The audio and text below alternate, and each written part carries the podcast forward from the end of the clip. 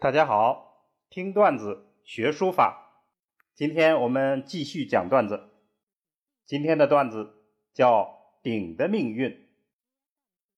鼎是国宝，联系着国运、宝运和我们的书运。讲到国宝，不得不提的就是晚清的四大国宝，二鼎、二盘。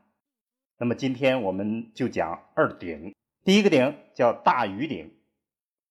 大盂鼎是道光年间清道光年间在陕西眉县出土的，出土以后就卖给了贩子，几经周折，后来到了左宗棠的幕僚手里，幕僚就献给了左宗棠，左宗棠又为了谢恩献给了潘祖荫。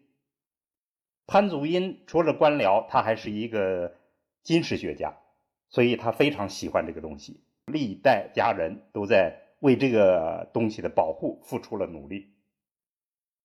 民国期间有人出数百万两黄金要买，他的后人都没有出手。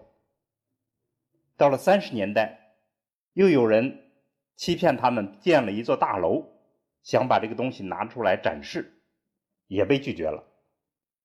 后来日本侵华，潘家人觉得这是一个大威胁，就在晚上派着家里的佣人找了一个最隐秘的堂屋，挖地三尺，挖了一个地洞，这个东西重新埋到地下去了，连续干了两天两夜。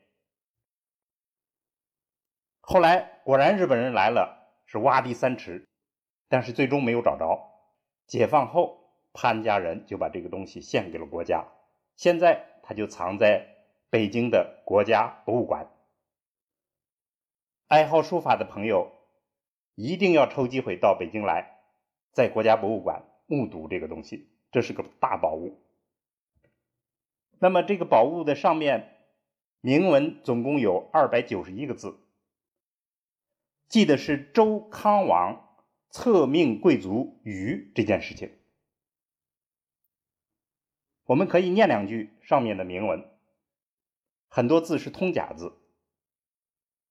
为九月，王在宗周，令禹王若曰禹怎么怎么怎么，就是说啊，在九月，王在宗周，就是周的老都城，册命禹给他封官，王是这么说的，禹你要如何如何。这种表述方法很像佛经，带有一种庄重，还带有一种呃客观记录的口气。实质上这个铭文包括三部分内容，一个是讲商人是怎么亡天下的，是因为纵酒，那么同时相比较的就是周歌颂自己的文武圣德，文王武王他们怎么样保有天下。第二个方面就是命禹要替周王掌管军队，然后赏赐给他很多礼服、车马、奴隶，当然也包括酒。第三就是禹为了这件事儿做了这个鼎，同时以此来祭祀自己的祖父南宫。这是大盂鼎，就是以禹的名字命名的一个大鼎。与此对应的还有一个叫小盂鼎，已经遗失了。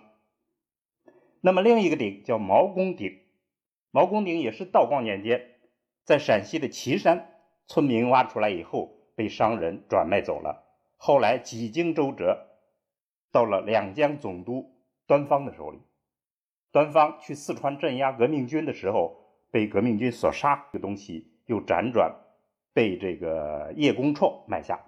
叶公绰呢是银行家，又是当时民国的铁道部部长。